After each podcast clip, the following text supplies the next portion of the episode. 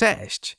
Oto drugi odcinek podcastu, w którym zamierzam Wam przynosić różne historie pisane przez wielu autorów. Intro!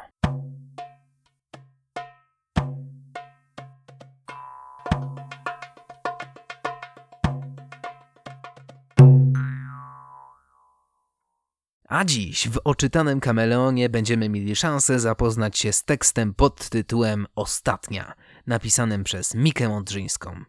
Zapraszam do słuchania. 1. Przyciszona rozmowa wyrywa mnie z zamyślenia. Zerkam na otwarty dokument. Zaczyna się opisem ślęży, ale słowa nie brzmią wcale znajomo.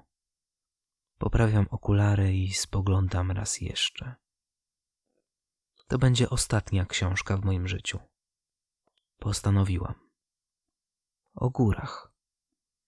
Pierwszy rozdział napiszę o ślęży. Tam wszystko się zaczęło. Jak mnoga! wykrzykuje Natasza. Ela oprowadza ją po domu, stoją w korytarzu przed moimi drzwiami. Ten korytarz zawsze podobał się gościom, bo jest pełen szczęścia z naszej przeszłości. Przepraszam.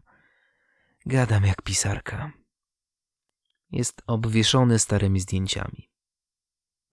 Wstaję z fotela i zaczynam chodzić po pokoju.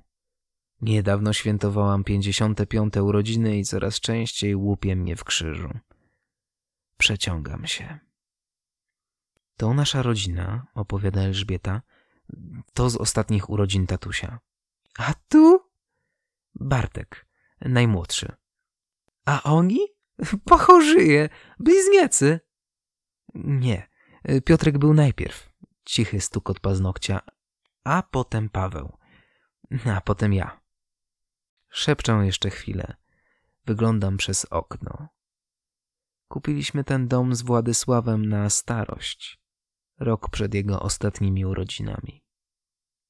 Dom za komorowicami z widokiem na ślęże.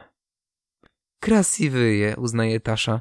No ny pany mają, gdzie oni? Góry zabrały, odpowiada Elżbieta. Dwa. Nakrywamy do kolacji.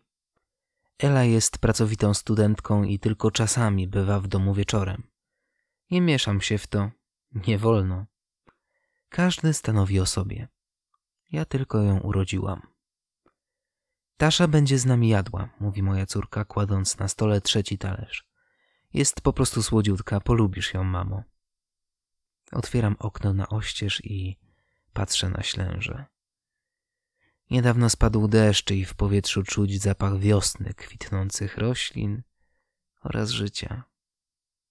Góra skrywa się za mgłą. Nie widzę szczytu. Bardzo dobrze. Nienawidzę jej. Gdy siadam do stołu, Elżbieta zamyka okno. Zaziębisz się, tłumaczy mi jak dziecku. Stół, przy którym siedzimy, jest obszerny, na sześć osób, z drzewa dębowego. Na obrusie leżą talerze z jasno-niebieskiej porcelany z Bolesławca, ręcznie malowane w drobne kwiaty. Serwis dla gości od święta na ważne dni. Odkąd zaczęłam umierać, każdy dzień jest ważny. Nie pamiętam tylko. Tasza dołącza do nas. Dziewczyna o szerokim uśmiechu i wydatnej szczęce. Musi być w wieku Eli. Stukocze sztućcami i wykręca prawy nadgarstek w znajomym geście. Co ona tu robi? Nie przejmuj się, mama nie czuje się najlepiej, szepcze Ela. Unoszę wzrok. Mrugam z zaskoczeniem i sięgam po miskę z gniecionymi ziemniakami. Wystarczy powtórzyć, nie jestem głucha. Irytuje się. Jak jestem starsza, to już zamyślić się nie mogę, co? Dziś jest ważny dzień. Ela, skocz do piwniczki. Będziemy świętować. Co będziemy świętować? dopytuje Tasza, a ja zastanawiam się, co robi w naszym domu. Jest sprzątaczką? Sąsiadką? Pewnie koleżanką Eli ze szkoły. Gdy moja córka wraca i rozlewa czerwone wino do trzech kieliszków, wznoszę toast. Dziś zaczęłam pisać nową książkę. Ostatnią. Patrzę na nie z triumfem. Ela wie, ile wymagało ode mnie porzucenie literatury. Pisarze piszą do śmierci. Nie przechodzą na emeryturę. Na twarzy Elżbiety nie widzę jednak spodziewanej radości. W milczeniu spuszcza wzrok i kołysze winem w kieliszku. Naprawdę, zapewniam ją. Uśmiecha się grzecznie. Dobrze, mamo. Trzy. Po kolacji próbuję napisać jeszcze kilka zdań, ale mi nie idzie. Zmierzcha już, gdy zakładam kurtkę i wychodzę na spacer. Idę tak, że ślę, że mam za plecami. Nie chcę na nią patrzeć. Wystarczy, że ona widzi mnie, złodziejka. Powietrze jest mokre i ciężkie od życia. Rozkoszuję się jego smakiem, smakuje zapach, wzdycham wiosenną rozkosz. Księżyc jest już wysoko na niebie, gdy odnajduje mnie Natasza. Tu pani jest, nie lze tak znikać. Przewracam oczami. Tasza wyciąga parasolkę, znów układając nadgarstek znajomo. Chwytam ją za przegub i puszczam zaraz, nie znalazłszy tego, czego szukałam. Widziałaś mojego męża? Milczy. Nie ma go w domu. Wiem, że go nie ma.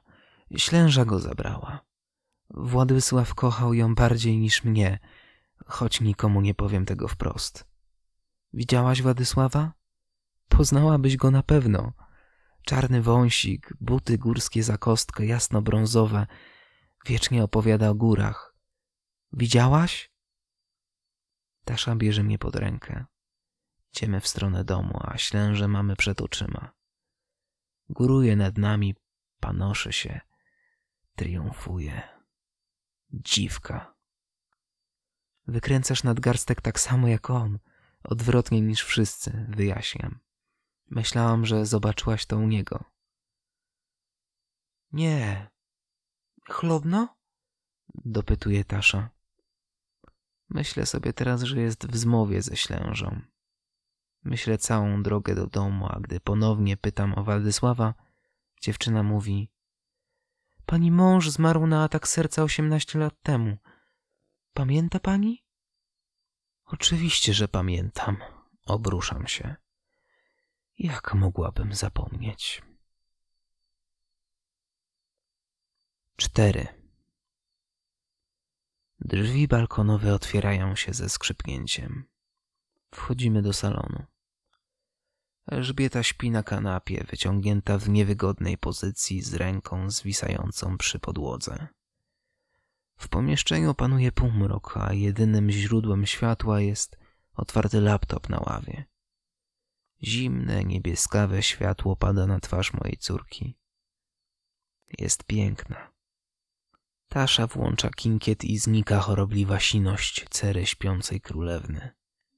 Ela jest piękna, ale nie jest ładna.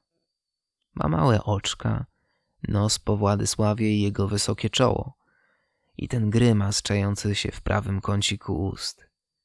Wszystkie moje dzieci go miały. Nie, Elżbieta nie jest ładną dziewczyną, jest jednak najpiękniejszym stworzeniem, jakie widziałam. Twarz rozjaśnia mi uśmiech. Kochałam moich chłopców z całego serca, ale odkąd jesteśmy tylko we dwie, Elżbieta stała się moim skarbem. Ostatnim okruchem szczęścia, myślę dramatycznie, bo przecież mi wolno, jestem pisarką. Pochylam się, by przykryć jej ciało kocem i wtedy widzę. Na monitorze otwarta mapa. Odchylam komputer, by przyjrzeć się dokładniej. Elżbieta sprawdzała, jak dojechać z Komorowic na Śnieżkę. Śnieżka zabrała mi Bartka. Wrzask, krzyk, zawodzenie. Nie mogę znieść tego dźwięku. Niech ją ktoś uciszy. Kto drze mordę? Kto zawodzi? Wrzask, wrzask, wrzask. Co za płuca? Niech jej ktoś przywali. Histeryczka. Zakrywam uszy, by nie słyszeć skowytu. Dopiero gdy rumor zamienia się w ciche pojękiwanie, opuszczam dłonie i otwieram oczy. Tasza i Elżbieta patrzą na mnie przerażone. Zamykam usta i dźwięk urywa się. Pięć. Następny dzień przynosi ukojenie. Słońce przygrzewa moje plecy od rana, a ja rozkoszuję się promieniami na mojej skórze, smakiem rozcieńczonej mlekiem kawy i widokiem ślęży. Zerkam na nią od czasu do czasu, jakby mogła zaglądać mi przez ramię i czytać, co o niej pisze. Pisze dużo. Dziesięć stron z rana i trzy kolejne po krótkiej przerwie. Przerywam w połowie scenę zaręczyn Władysława i Magdaleny na szczycie Ślęży. Zgromadzeni turyści właśnie unoszą dłonie do oklasków, gdy z korytarza dobiega mnie dźwięk tłuczonego szkła. Brzdęk. Podrywam się od komputera i otwieram drzwi na oścież. Dwa kroki od mojego pokoju Tasza klęczy, a na podłodze przed nią leży jeden z obrazków ze ściany. Szkło sięga moich stóp. Dziewczyna chwyta jeden z odłamków, a chwilę później pojawiają się na nim czerwone smuki. Głuptas. Idź, opatrz to i wróć z szufelką. Dziewczyna odbiega, pozostawiając mnie ze zdjęciem. Niedobrze. Staram się nie patrzeć na nie, przez korytarz zwykle chodzę ze spuszczonym wzrokiem. Pewnego razu zawiesiłam wszystkie fotografie przodem do ściany, ale Elżbieta je odwróciła. Uznała to za jedno z moich dziwactw. Zdjęcie jednak przyzywa. Syreni głos nie pozwala mi wrócić do pokoju. Gdy Tasza wraca, trzymam je w objęciach jak dziecko i pociągam nosem. Moi chłopcy. Piotr i Paweł, zagaduje dziewczyna, zmietając okruchy szkła. Kak apostoły. Prycham. Piotr, Paweł, Elżbieta, Bartek? Bartek nie. Owszem, Bartłomiej. I Magdalena. Tasza spogląda na mnie. Religijna rodzina. Nie, już nie.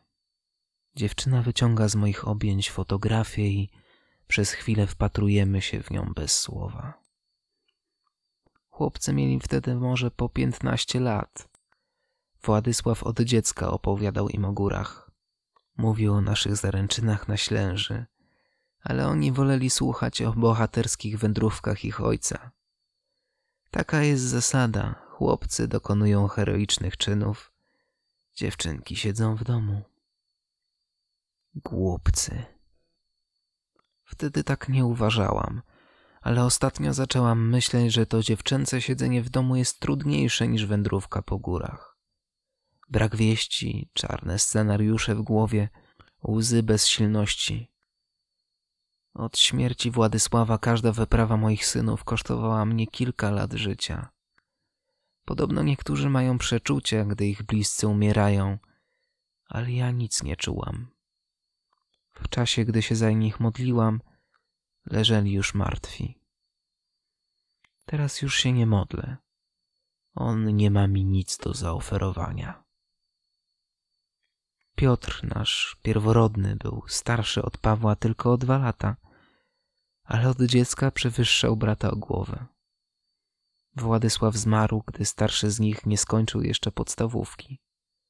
Zdążył ich zatruć miłością do gór. To zdjęcie z ich pierwszego obozu, wyjaśniam Taszy. Tydzień w Czechach. Weszli wtedy na śnieżnik. A śnieżnik ich zabił. Ale to zachowuje dla siebie. Dziewczyna jednak słuchała uważnie opowieści Elżbiety. Jej oczy rozszerzają się w zdziwieniu, usta rozchylają. Chce coś powiedzieć, ale milczy. Głuptas. Byłam tam na miejscu, powiedziałam.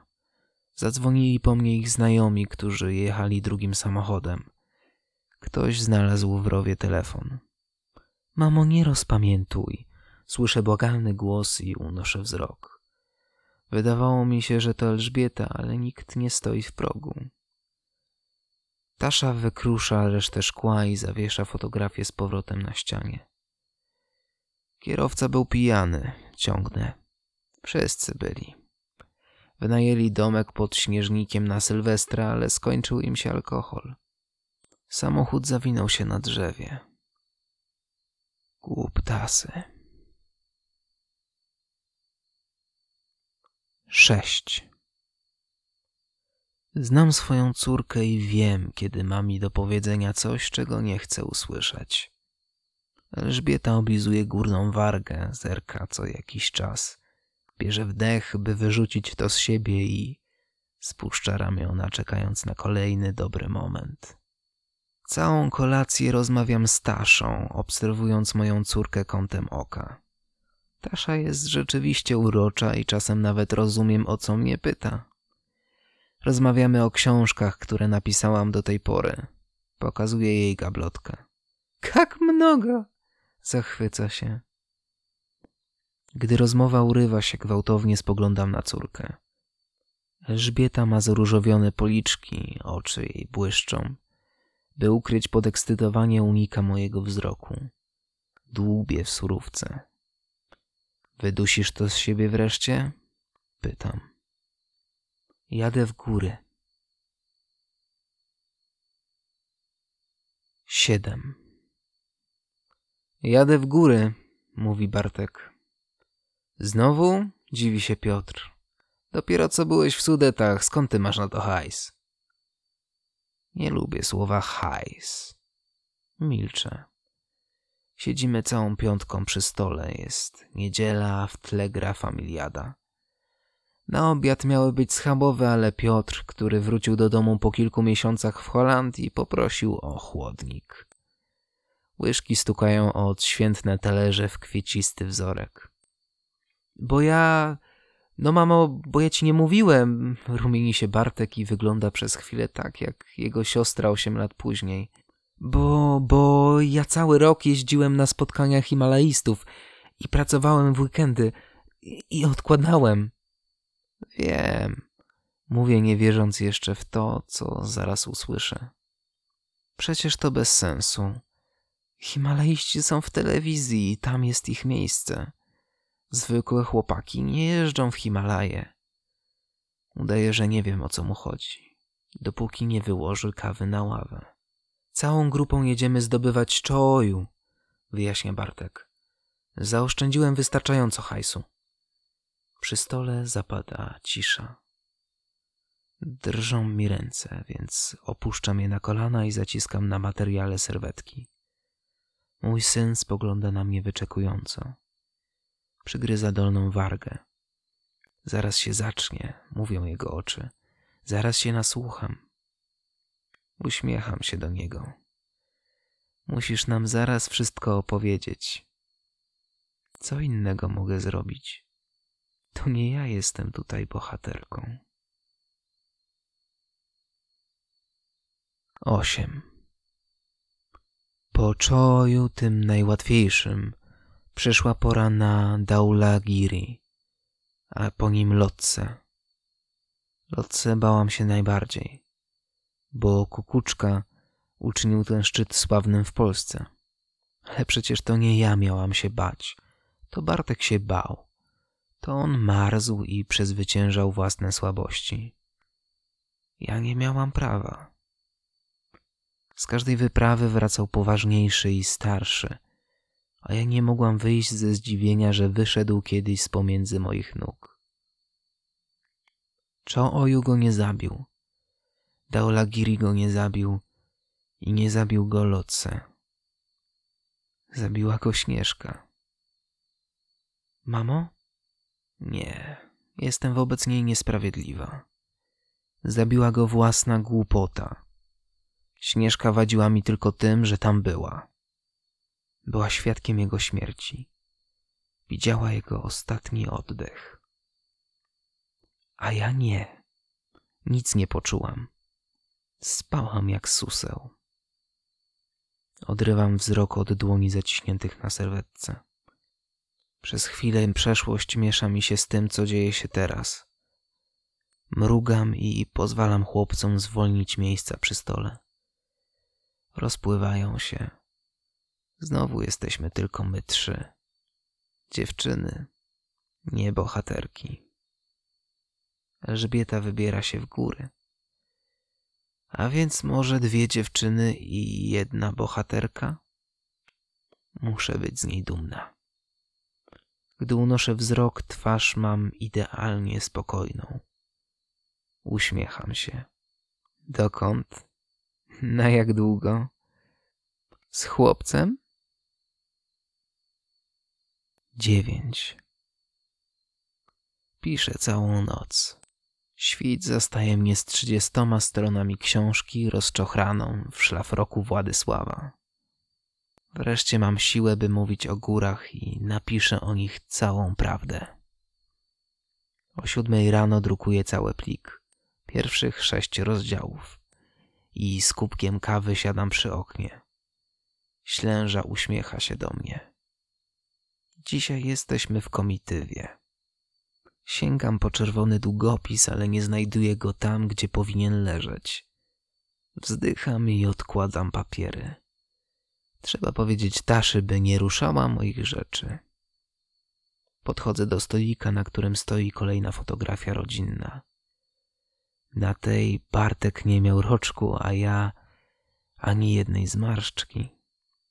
Elżbieta siedziała na kolanach ojca, roześmiana. Piotrek zaraz uszczypnie ją w plecy już za moment, tylko...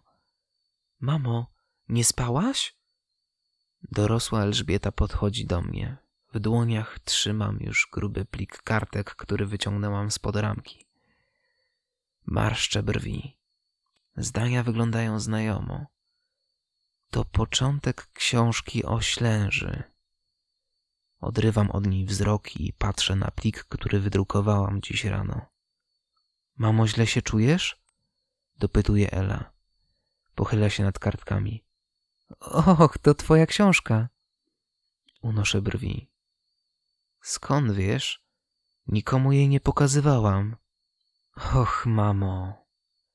Elżbieta pozwala mi domyślić się prawdy, co rodzi we mnie podejrzenie, że rozmawiamy o tym nie pierwszy raz. W stosie papierów odnajduję kilkanaście pierwszych rozdziałów mojej książki.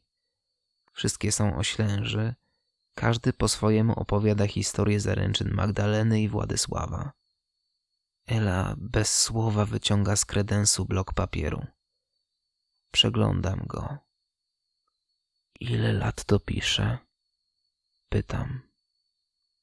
Jest wczesny ranek i wszystko staje się jasne. Słońce wpada do pokoju i rozświetla jego ściany. Prześlizguje się po ramce na zdjęcie i pięknej twarzy mojej córki. Zagląda do mojej głowy. Pięć, mówi Ela. Zaczęłam, kiedy byłaś na studiach, przypominam sobie. W chwilę po tym, jak mnie zdiagnozowali. Naprawdę mi się nie udało jej skończyć? Szkoda. Całe życie chciałam napisać książkę o górach. Wiem. My, pisarze, nie przechodzimy na emeryturę. Otrząsam się z grobowego nastroju i wracam do żywych. Naprawdę jedziesz w góry? Zagaduję. Tak, wziąć udział w maratonie. Nic mi się nie stanie, nie martw się. Góry nie są takie straszne.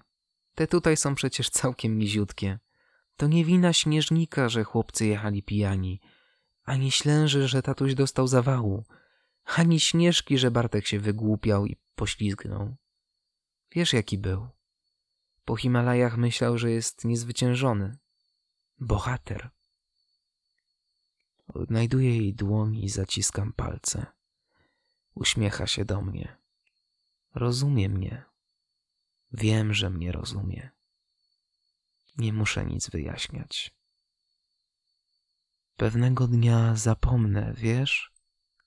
Mówię. Zapomnę o nich. Czekam na ten dzień. Elżbieta drży. Dzień, który przyniesie mi wybawienie, będzie początkiem jej piekła.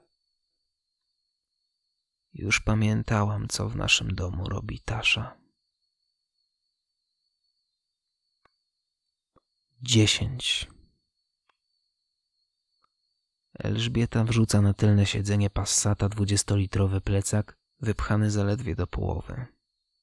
Ma na sobie sportowy dres, buty jasnobrązowe za kostkę i opaskę we włosach. Ten strój sprawia, że wydaje się prawie ładna. Ściska mnie na do widzenia, a w chwilę później samochód rusza z podjazdu. Czekam, aż zniknie za zakrętem, a wtedy wracam do domu. Zostałam ostatnia.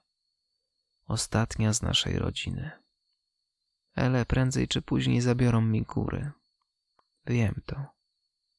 Okropnie są samolubne. Ludzie mają całkowitą dowolność w umieraniu, staram się sobie wytłumaczyć. Nie mogę narzucać mojej woli Elżbiecie. Mogę trwać przy niej, być jej oparciem, dopóki wiem, kim jestem. Nienawidzę tego, że pozwoliłam Elżbiecie jechać w górę. Jestem tchórzem. Powinnam była zrobić awanturę i postawić na swoim. Zaczynam powoli iść w stronę domu. Mam zamiar popracować nad swoją książką. To będzie ostatnia książka w moim życiu. Postanowiłam. O górach. Pierwszy rozdział napiszę o ślęży. Tam wszystko się zaczęło. Zatrzymuję się w progu i odwracam się za siebie. Ślęża i ja mierzymy się wzrokiem. Mój wróg, moja miłość. Wydaje mi się, że widzę na zboczu góry znajomą sylwetkę.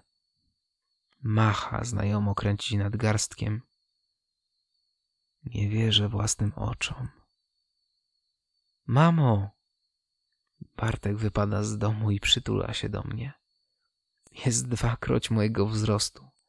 Szeroki jak niedźwiedź, ale twarz ma małego chłopca. Wypucham śmiechem i obejmuję go. Moje dłonie wpadają w znajome miejsca. Pamiętają, gdzie się zacisnąć. Mamo, gdzie jesteście?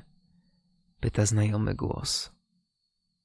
Piotr i Paweł podchodzą do nas. A ty ile masz lat, że do mamy się lepisz? Prycha ten ostatni na nasz widok. Zostaw go, protestuje. Dziś wszystko mu wolno. Gdzie wasz ojciec? Synowie rozstępują się na boki, a ja widzę Władysława w swoich butach za kostkę i z czarnym wąsikiem. Nic się nie zmienił przez tych dwadzieścia lat. Oczy mu świecą miłością.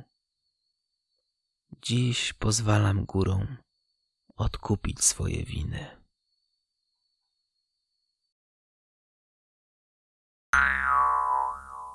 I to by było na tyle. Dzięki za wysłuchanie odcinka. Zapraszam już za tydzień po kolejną dawkę historii. Jak zawsze czytał dla Was Kameleon.